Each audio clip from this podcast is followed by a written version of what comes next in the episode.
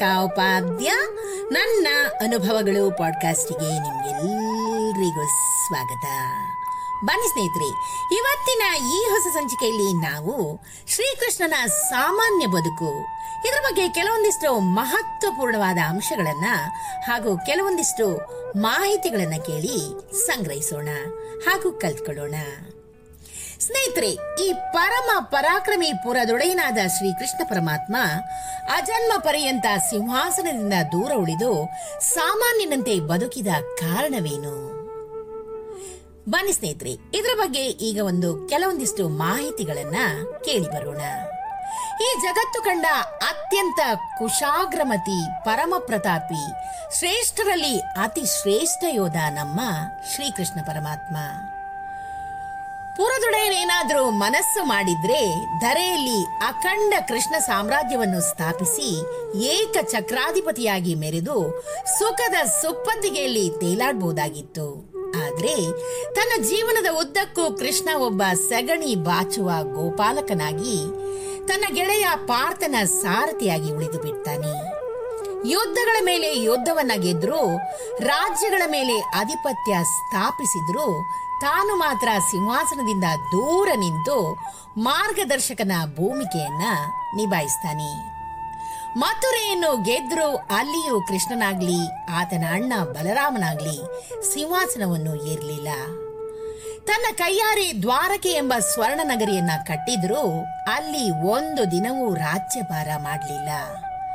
ಬಲರಾಮನಂತೂ ತನಗೂ ಇದಕ್ಕೂ ಸಂಬಂಧವೇ ಇಲ್ಲ ಎನ್ನುವಂತೆ ನೇಗಿಲು ಹಿಡಿದು ಹೊಲವನ್ನ ಒತ್ತು ಬಿತ್ತು ಸಾಮಾನ್ಯ ರೈತನಂತೆ ಬಾಳಿ ಬದುಕ್ತಾನೆ. ಅಧಿಕಾರದ ವಾಂಛೆ ಕೃಷ್ಣ ಬಲರಾಮರ ಹತ್ರ ಸುಳಿಯೋದಿಲ್ಲ. ತಮ್ಮ ಪೂರ್ವಜ ಯಯಾತಿಯ ಶಾಪದ ಕಾರಣ ಕೃಷ್ಣ ಬಲರಾಮರು ಸಿಂಹಾಸನವನ್ನ ಏರ್ಲಿಕ್ಕೆ ಸಾಧ್ಯವಾಗ್ಲಿಲ್ವೇ? ಈ ಬಗ್ಗೆ ಒಂದು ಚಿಕ್ಕ ಕಥೆಯನ್ನ ಕೇಳಿ ಬರೋಣ. ಯಯಾತಿಯ ಕಥೆಯು ಭಾಗವತ ಪುರಾಣದ ಒಂಬತ್ತನೇ ಪುಸ್ತಕದ ಹತ್ತೊಂಬತ್ತನೇ ಅಧ್ಯಾಯದಲ್ಲಿ ಕಂಡುಬರುತ್ತೆ, ಸ್ನೇಹಿತರೆ. ನಹುಷ ಮತ್ತು ಅಶೋಕ ಸುಂದರಿಯ ಪುತ್ರನೇ ಯಯಾತಿ. ಈತನ ವಿವಾಹ ದೈತ್ಯ ಗುರು ಶುಕ್ರಾಚಾರ್ಯರ ಮಗಳಾದ ದೇವಯಾನಿ ಜೊತೆ ನಡೆದಿರುತ್ತೆ. ದೇವಯಾನಿಯ ಪರಿಚಾರಿಕೆಯಾಗಿದ್ದ ಅಸುರ ರಾಜನ ಮಗಳು ಶರ್ಮಿಷ್ಠಾಳ ಪ್ರೇಮ ಪಾಶದಲ್ಲಿ ಸಿಲುಕಿ ಆಕೆಯನ್ನು ಗಂಧರ್ವ ವಿವಾಹವಾಗಿ ಆಕೆಯೊಡನೆಯೂ ಕೂಡ ಸಂಸಾರ ಮಾಡ್ತಾನೆ ಯಯಾತಿ. ತನ್ನ ಗಂಡ ಮತ್ತು ಶರ್ಮಿಷ್ಠೆಯ ಸಂಬಂಧದ ಬಗ್ಗೆ ತಿಳಿದ ದೇವಯಾನಿ ತನ್ನ ತಂದೆಯಲ್ಲಿ ಈ ಬಗ್ಗೆ ದೂರು ನೀಡ್ತಾಳೆ. ಇದರಿಂದ ಕುಪಿತರಾದ ಶುಕ್ರಾಚಾರ್ಯರು ಯಯಾತಿಗೆ ಆಯಸ್ಸಿಗೂ ಮುಂಚೆ ವೃದ್ಧಾಪ್ಯ ಬರುವಂತೆ ಶಾಪವಿ ಶಾಪ ಕೊಡ್ತಾರೆ. ಈ ಋಷಿಯ ಶಾಪದಿಂದ ಯಯಾತಿಗೆ ಮುಪ್ಪಡರುತ್ತೆ ಗಂಡನಿಗೆ ನೀಡಿದ ಶಾಪವನ್ನ ವಿಮೋಚನೆ ಮಾಡುವಂತೆ ದೇವಯಾನಿ ತಂದೆಯಲ್ಲಿ ಮೊರೆ ಇಡ್ತಾಳೆ. ಆಗ ಶುಕ್ರಾಚಾರ್ಯರು, ಯಯಾತಿಯ ಗಂಡು ಮಕ್ಕಳಲ್ಲಿ ಯಾರಾದ್ರೊಬ್ರು ತನ್ನ ಯೌವನವನ್ನು ಯಯಾತಿಗೆ ದಾರೆ ಎರೆದು ಆತನ ಮುಪ್ಪನ್ನು ಪಡೆದ್ರೆ ಯಯಾತಿ ಮತ್ತೆ ಮೊದಲಿನಂತಾಗ್ತಾನೆ ಅಂತ ಪರಿಹಾರ ಕೂಡ ಸೂಚಿಸ್ತಾರೆ. ಯಯಾತಿಗೆ ದೇವಯಾನಿಯಿಂದ ಯದು, ತುರುವಸು ಎಂಬ ಗಂಡು ಮಕ್ಕಳು ಮತ್ತು ಮಾಧವಿ ಎನ್ನುವ ಹೆಣ್ಣು ಮಗಳಿದ್ರೆ ಶರ್ಮಿಷ್ಠೆಯಿಂದ ದ್ರೋಹಿಯು ಅನು ಪುರು ಎನ್ನುವ ಗಂಡು ಮಕ್ಕಳಿರ್ತಾರೆ.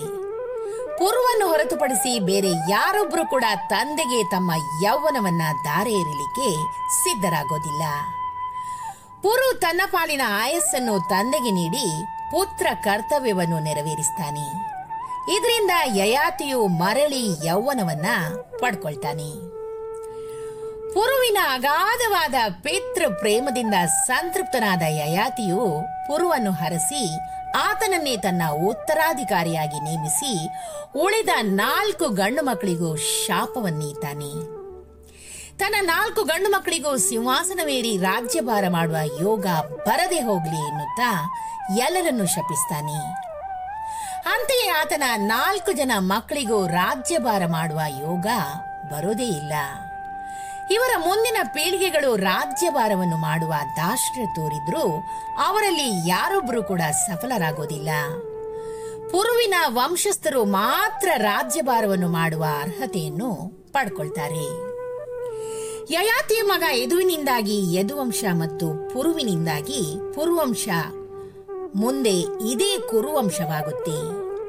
ಈ ಯದುವಿನ ವಂಶದಲ್ಲೇ ಕೃಷ್ಣ ಬಲರಾಮರ ಜನನವಾಗುತ್ತೆ. ಕೃಷ್ಣನ ತಂದೆ ವಾಸುದೇವ ಕೂಡ ತನ್ನ ಪೂರ್ವಜ ಯಯಾತಿ ಅಣತಿಯಂತೆ ರಾಜ್ಯಭಾರ ಮಾಡಿರೋದಿಲ್ಲ.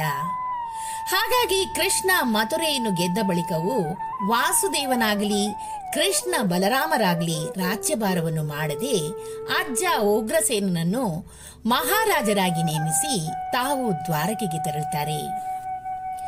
ಕೃಷ್ಣ ದ್ವಾರಕೆಯಲ್ಲಿ ರಾಜ್ಯಭಾರ ಮಾಡಿದ್ದಕ್ಕಿಂತ ಹೆಚ್ಚು ಸಮಯ ಯುದ್ಧ ಭೂಮಿಯಲ್ಲೇ ಕಳೆದು ಬಿಡ್ತಾನೆ. ತನ್ನ ಪ್ರಾಣ ಸಖ ಅರ್ಜುನನ ಸಾರಥಿಯಾಗಿ ತನ್ನ ಜೀವಮಾನವನ್ನು ಎಲ್ಲವನ್ನು ಲೋಕ ಕಲ್ಯಾಣಾರ್ಥಕವಾಗಿ ಮುಡಿಪಾಗಿಡ್ತಾನೆ.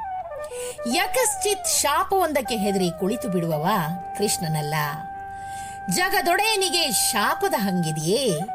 ಅಧಿಕಾರದಿಂದ ದೂರ ಉಳಿದ ಕೃಷ್ಣನೆನ್ನುವ ತತ್ವಜ್ಞಾನಿ ಈ ಪ್ರಪಂಚಕ್ಕೆ ಅದ್ಭುತ ಎನ್ನಬಹುದಾದಂತಹ ಕೊಡುಗೆಯನ್ನ ನೀಡ್ತಾನೆ ಸ್ನೇಹಿತರೆ. ಭಗವದ್ಗೀತೆ ಎಂಬ ಈ ಕೊಡುಗೆ ಪ್ರಪಂಚದ ದುಃಖ ದುಮ್ಮಾನಗಳನ್ನು ಕಳೆಯುವ ಅಮೃತ ಸಂಜೀವಿನಿಯಾಗಿ ಮಾರ್ಪಟ್ಟಿದೆ. ಹೀಗೆ ತನ್ನ ಜೀವನದ ಉದ್ದಕ್ಕೂ ಕೃಷ್ಣ ಕಮಲದ ದಳದ ಮೇಲಿನ ನೀರಿನಂತೆ ಬದುಕ್ತಾನೆ. ರಾಜ್ಯ ಅಧಿಕಾರ ಸಂಪತ್ತು ಯಾವುದು ಕೂಡ ಆತನನ್ನು ಹಿಡಿದುಡುವುದಿಲ್ಲ. ಕೃಷ್ಣನು ಶ್ರೇಷ್ಠ ದಾರ್ಶನಿಕ, ತತ್ವಜ್ಞಾನಿ, ಅಪ್ರತಿಮ ಯೋಧ, ಶರಾಗತ ರಕ್ಷಕ, ಹೆಂಗರುಳಿನ ವ್ಯಕ್ತಿತ್ವದ ಆತನ ಜೀವನ ಎಲ್ಲರಿಗೂ ಮಾರ್ಗದರ್ಶಕವಾಗಿರಲಿ. ಕೃಷ್ಣಂ ವಂದೇ ಜಗದ್ಗುರು. ಓಂ ನಮೋ ಭಗವತೆ ವಾಸುದೇವಾಯ. ಈ ಒಂದು ಚಿಕ್ಕ ಮಾಹಿತಿ ನಿಮ್ಗೆ ಇಷ್ಟವಾಗಿದ್ದಲ್ಲಿ ದಯವಿಟ್ಟು ಇದನ್ನ ಲೈಕ್ ಮಾಡಿ, ಶೇರ್ ಮಾಡಿ ಹಾಗೂ ನನ್ನ ಪಾಡ್ಕಾಸ್ಟ್ ಅನ್ನ ಫಾಲೋ ಕೂಡ ಮಾಡಿ ಸ್ನೇಹಿತರೆ. ಧನ್ಯವಾದಗಳು.